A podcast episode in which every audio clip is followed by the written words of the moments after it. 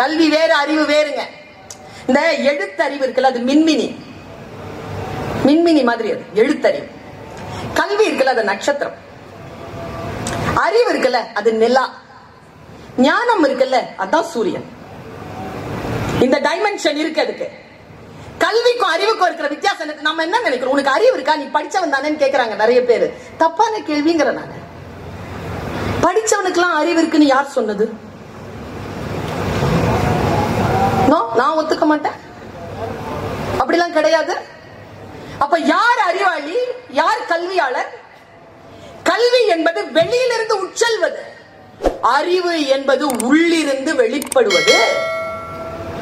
எவன் ஒருவன் தான் கற்ற கல்வியை உள்ளே வைத்துக் கொண்டு தன் அறிவை உள்ளிருந்து எடுத்து வெளிப்படுத்துவதற்கான ஆயுதமாக அந்த கல்வியை பயன்படுத்துகிறானோ அவன்தான் அறிவாளியே தவிர படிச்சவனெல்லாம் அறிவாளி இல்லை என்பதனை நான் புரிந்து கொள்ளுகின்ற இடம் இது. புத்தியை சரியா, நான் டீச்சரா இருக்கிறேன், இந்த இந்த இந்த எக்ஸ்பீரியன்ஸ்ல நான் ஒரு பெரிய பேர் உண்மையை சொல்லி கண்டுபிடித்தேன். இந்த உலகத்துல யாருக்குமே எதுவுமே கத்து கொடுத்துட முடியாது, சொல்லி தர முடியாது. அப்ப என்னத்துக்கு டீச்சரா இருக்கிற? இவ்வளவு சம்பளம் வாங்குற, என்னத்துக்கு டீச்சரா இருக்கிற? நான் ஒருவனுக்கு அல்லது ஒருத்திக்கு படிப்பு சொல்லி தருவதற்காக ஆசிரியரா இல்ல, படிக்கிறது எப்படின்னு சொல்லி தர்றதுக்காக தான் ஆசிரியரா இருக்கிறேன். அவ்வளவுதான் என்னால செய்ய முடியும். என் புத்தியை என் குழந்தைக்கு தருவது அல்ல என் நோக்கம். அந்த குழந்தையின் புத்தியை அதற்கு அறிமுகம் செய்யக்கூடியவர்கள் தான் ஆசிரியர்களாக இருக்கிறார்களே தவிர தன் புத்தியை அந்த குழந்தைக்கு தருகின்றவர்கள் நல்ல ஆசிரியர்கள் கிடையாது. நான் என்னிலிருந்து தொடங்கணும். ஒன்னால ஒரு ஞானி இருந்தார். அந்த ஞானி கண் தெரியாதவர், கையிலே ஒரு விளக்கு வைத்துக் கொண்டு ராத்திரிக்கு புறப்பட்டார் வேற ஊருக்கு. நம்மள மாதிரி ஒரு ஆள் முன்னால் வந்து மோதிட்டான் துங்குன்னு. ரெண்டு பேரும் கீழே விழுந்துட்டாங்க.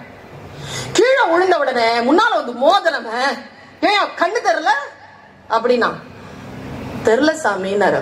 தெரியலப்பா, ஆ சரி சரி ஓகே ஓகே மன்னிச்சிட்டேன் போ. அப்படியே சட்டையை பிடிச்சி நிறுத்தினார். சவுண்ட் வந்த திசையில கையை போட்டு சட்டையை பிடிச்சிட்டார். இரு, என்ன சொன்ன சொல்லு, உனக்கு தான் கண்ணு தெரியாதுன்னால அதனாலதான் நடந்துச்சு விபத்து, பரவாயில்ல இரு. எனக்கு கண்ணு தெரியாதுங்கிறது எனக்கு தெரியும்.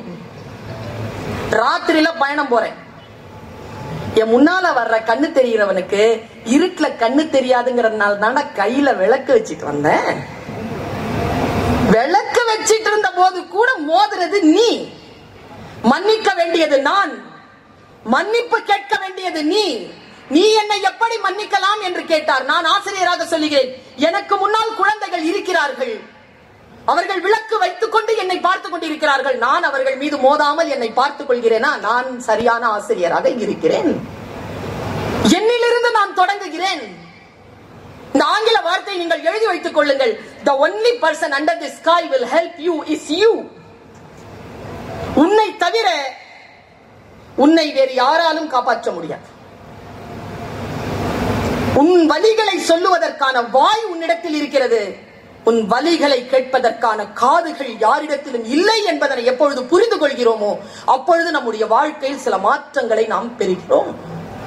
என்னிலிருந்து நான் தொடங்குகிறேன், என்னை நான் உறுதியான பெண்ணாக வைத்துக் கொள்கிறேன். இப்ப பாருங்க, ஒரு சின்ன உயிருங்க, அதை நான் காப்பாத்துறேன், ஒரு சின்ன உயிரை காப்பாத்துறேன்.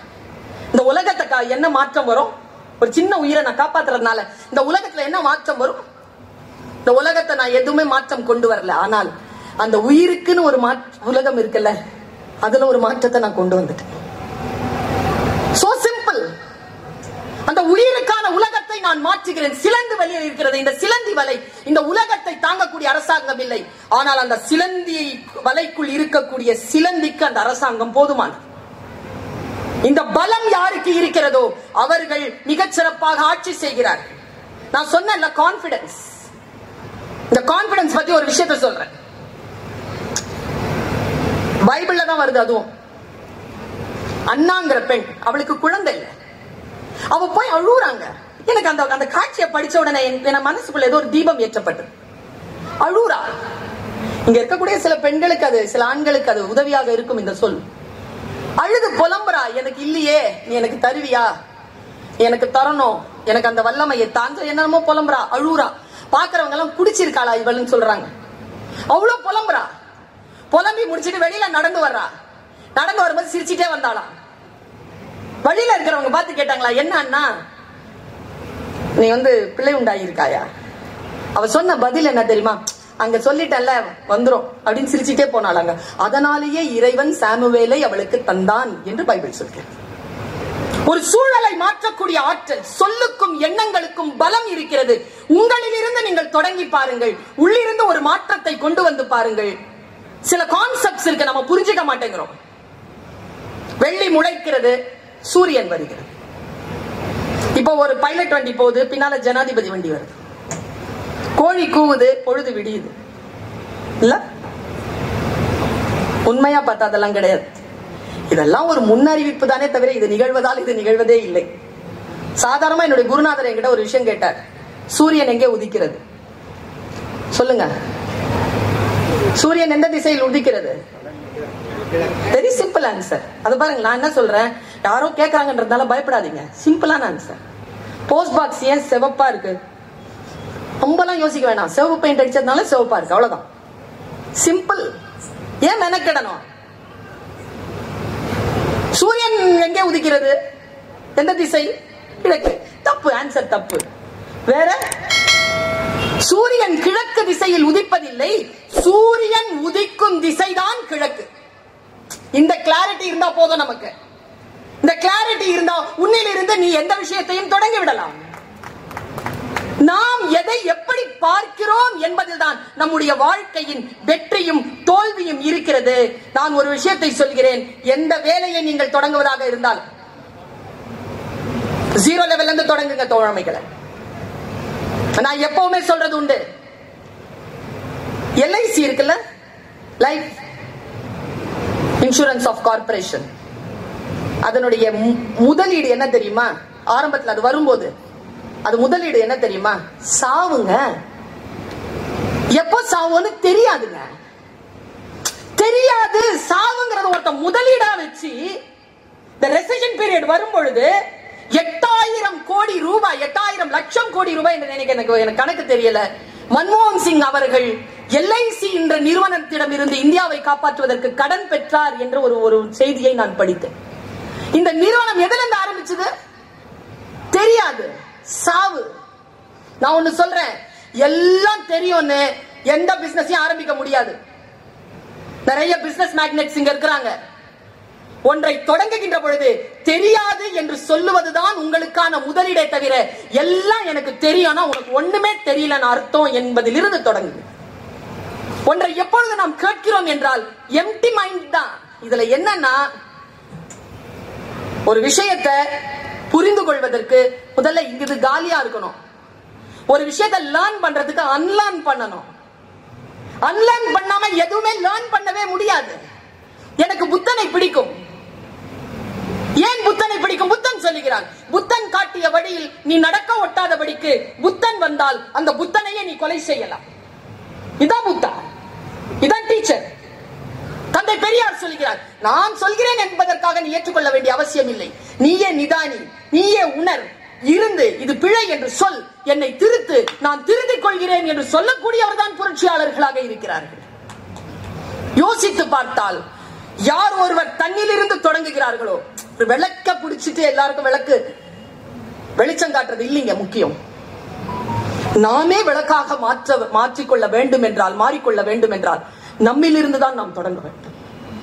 நம்மை விட நம்மை நேசிக்கக்கூடிய ஒருவர் இந்த உலகத்தில் இருப்பதாக எனக்கு தெரியவில்லை. நான் குழந்தைகளிடத்தில் எப்பொழுதும் சொல்லுவேன், சோர்வாக இருக்கக்கூடிய குழந்தைகளிடத்தில், அவளை போல நான் மார்க் வாங்கல, அவளை போல நான் அழகா இல்லை.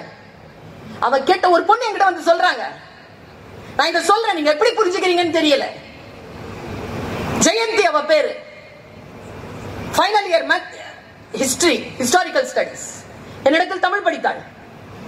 வந்து ஒரு நாள் வேதனையா சொன்னா, ஃபைனல் இயர் முடிச்சுட்டு சொன்னா, மேம் நான் தேவி மாதிரி மாற போறேன் மேம் அப்படின்னா. இல்ல நான் இது உங்ககிட்ட சொல்லணும், நான் காலேஜ் விட்டு போறேன், உங்ககிட்ட சொல்லணும். என்னன்னு கேட்டேன். அவ ரொம்ப கெட்ட பொண்ணு மேம், அவ நல்லது இல்லை. அவ நல்லா இருக்கா மேம், நல்லா பாஸ் பண்ணிட்டா, நான் ஃபெயில் ஆயிட்டேன். நான் ரொம்ப நல்ல பொண்ணு மேம், நான் இது வரைக்கும் லைஃப்ல எந்த தப்பும் பண்ணதில்லை. நான் கெட்டதா மாறினாதான் ஜெயிக்க முடியுமா? நான் ஓகே, நான் இன்னில இருந்து மாறுறேன். நீங்க எனக்கு டீச்சர் சொல்லிட்டு போலாம் தான் வந்தேன்னு கோபப்பா, நான் அவளை நிறுத்தினா இரு இரு இரு எவ்வளவு கோபப்படுற, என்ன பிரச்சனை தெரியுமா? நீ ஏன் தோத்த தெரியுமா? ஏன் தேவி ஜெயிச்சா தெரியுமா? தீமைகளில் தீயவர்கள் திருடர்கள் காட்டக்கூடிய தீவிரத்தை நல்லவர்கள் தான் செய்யக்கூடிய நன்மையில் காட்டுவது இல்லை. அதனால் தான் தீமை ஜெயிக்கிறது, நன்மை தோற்கிறது. எப்பொழுது அதே தீவிரத்தன்மையை நன்மையில் காட்டுவோமோ அப்பொழுது தீமைகளை நாம் வெல்லலாம். நம்மிலிருந்து தான் நாம் தொடங்க முடியும்.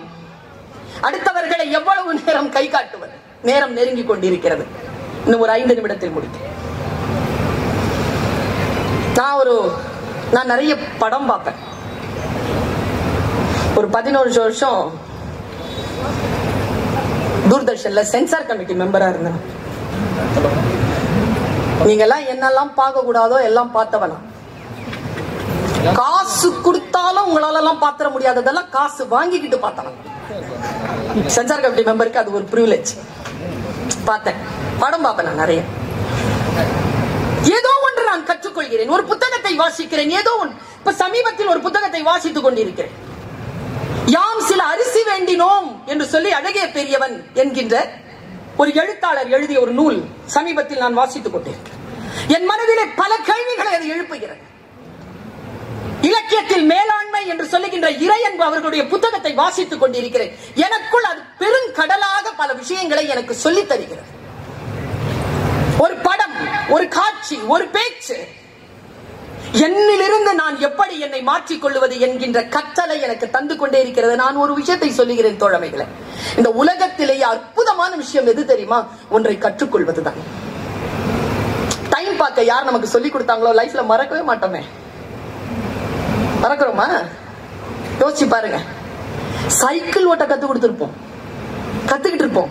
யார் கத்து கொடுத்த? மறக்கவே முடியாதுங்க. கற்றுக் கொடுக்கின்றவர்களை மறக்கவே முடியாது. நான் நான் நின்று இங்கு சொல்கிறேன். நான் ஒரு பதினைந்து வருடத்திற்கு முன்னால் படித்த ஒரு புத்தகத்தில் ஒரு வாசகம் எனக்கு புரியவே இல்லை. எனக்கு புரியவே இல்லைங்க, இது வரைக்கும் புரியல, நேற்று வரைக்கும் புரியல எனக்கு. நேற்று வேறு ஏதோ ஒரு நூலை வாசிக்கிறேன். அந்த நூலில் வந்த விளக்கம் பதினைந்து ஆண்டுகளுக்கு முன்னால் நான் படித்த ஒரு சொற்றொடரனுடைய பொருளை எனக்கு புரிய வைக்கிறது. இந்த தேடல் எனக்கு இருந்து கொண்டே இருக்கிறது. ஒன்னால நீச்சல் வீரர்கள் ஒரு சீன நாடு, அந்த சீன நாட்டிலே நீச்சல் வீரர்கள் இருக்கிறார்கள், அபாரமான நீச்சல் வீரர்கள். அதிலே ஒருவன் இருக்கிறான், அவன் தான் அதுல மாஸ்டர். தான் அவ்வளவு பொருளை சம்பாதித்துக் கொண்டு நீச்சல் போட்டியில் வெற்றி பெற்று அவர்கள் கரை கடக்கிறார்கள். அந்த நீச்சல் வீரனுக்கு அவ்வளவு பாராட்டுகள். அவன் அந்த பாராட்டுகளை எல்லாம் பெற்றுக்கொண்டு படகில் வருகிறான். நடுவிலே ஏரியிலே படகு கவிழ்கிறது. எல்லோரும் கீழே விழுகிறார்கள், எல்லோரும் நீந்துகிறார்கள். ஆனால் எவன் ஒருவன் புகழ்பெற்ற நீச்சல்காரனோ அவன் மட்டும் தடுமாறி கொண்டிருக்கிறான். அவனால் வரவே முடியவில்லை, அவனால் நீந்தவே முடியவில்லை. எல்லோரும் சொல்கிறார்கள், ஏன் நீ நீந்திக் கொண்டிருக்கிறாய், இப்படி தத்தளித்துக் கொண்டிருக்கிறாய், வா என்றால் அவன் சொல்லுகிறான், நான் சம்பாதித்த காசுகள் என் மடியில் கட்டப்பட்டு இருக்கின்றன, அந்த எடையில் என்னால் நீந்த முடியவில்லை. உடனே கூட இருக்கின்றவர்கள் சொல்கிறார்கள், அந்த காசு பட்டலத்தை அவிழ்த்து போட்டு நீ வா என்று. அவனால் அந்த காசை இழக்க முடியவில்லை, தன் பெருமையை இழக்க முடியவில்லை, அவன் மூழ்கி செத்து போனான் என்ற ஒரு கதை. இது கதைதான். பதினைந்து வருடத்திற்கு முன்னால் சுந்தரராமசாமி அவர்கள் எழுதிய புளிய மரத்தின் கதை என்கின்ற ஒரு நூலிலே அவர் பேசுகிறார், ஒரு வாக்கியம் பேசுகிறார். இப்பொழுது நான் பேசினாலும் மறுபடியும் நான் பிறக்கிறேன். அந்த சொல் இதுதான். அந்த புளிய மரம் தன் கிளையை இழந்து தன்னை காப்பாற்றிக் கொண்டது. அடுத்து சொல்றார், ஒன்றை இழக்க முடியாத ஒன்றை இழந்து மறுபடியும் பெற்றுவிட முடியாத ஒன்றை காப்பாற்றிக் கொள்ளுவது புத்திசாலித்தனம் தானே. அடுத்த ஒரு வார்த்தை தான். நான் இன்னைக்கு இதுக்கு விளக்கம் சொல்ல மாட்டேன். உங்கள் அனைவரையும் நான் என் பெற்றவர்கள் போல் நேசிக்கிறேன், என் பிள்ளைகள் போல் நேசிக்கிறேன், அதனால் சொல்லுகிறேன். அடுத்த வார்த்தை அவர் சொல்லுகிறார், நான் கலந்து கலங்குகிறேன், நான் பரவசமாகிறேன் சொல்கிறார். பைத்தியக்காரத்தனம் என்பதும் அறிவை இழந்து தன்னை காப்பாற்றிக் கொள்ளுகின்ற ஒரு முயற்சி தானே. வீட்டுல போய் யோசிப்பார். பைத்தியக்காரத்தனம் என்பது தன் அறிவை இழந்து தன் உயிரை காப்பாற்றிக் கொள்ளுகின்ற ஒரு முயற்சி. இப்படி மனிதனுக்கு கொள்கை, பெண்ணுக்கு ஒழுக்கம், பள்ளிக்கு வால், கடவுளுக்கு முகமூடி என்று ஏதேனும் ஒன்று இழந்து ஒன்றை பெற்றுக் கொள்வதற்கு இந்த உலகத்தில் இருந்து கொண்டேதான் விஷயங்கள் இருக்கின்றன என்று பேசுகிறார் சுந்தரராமன்.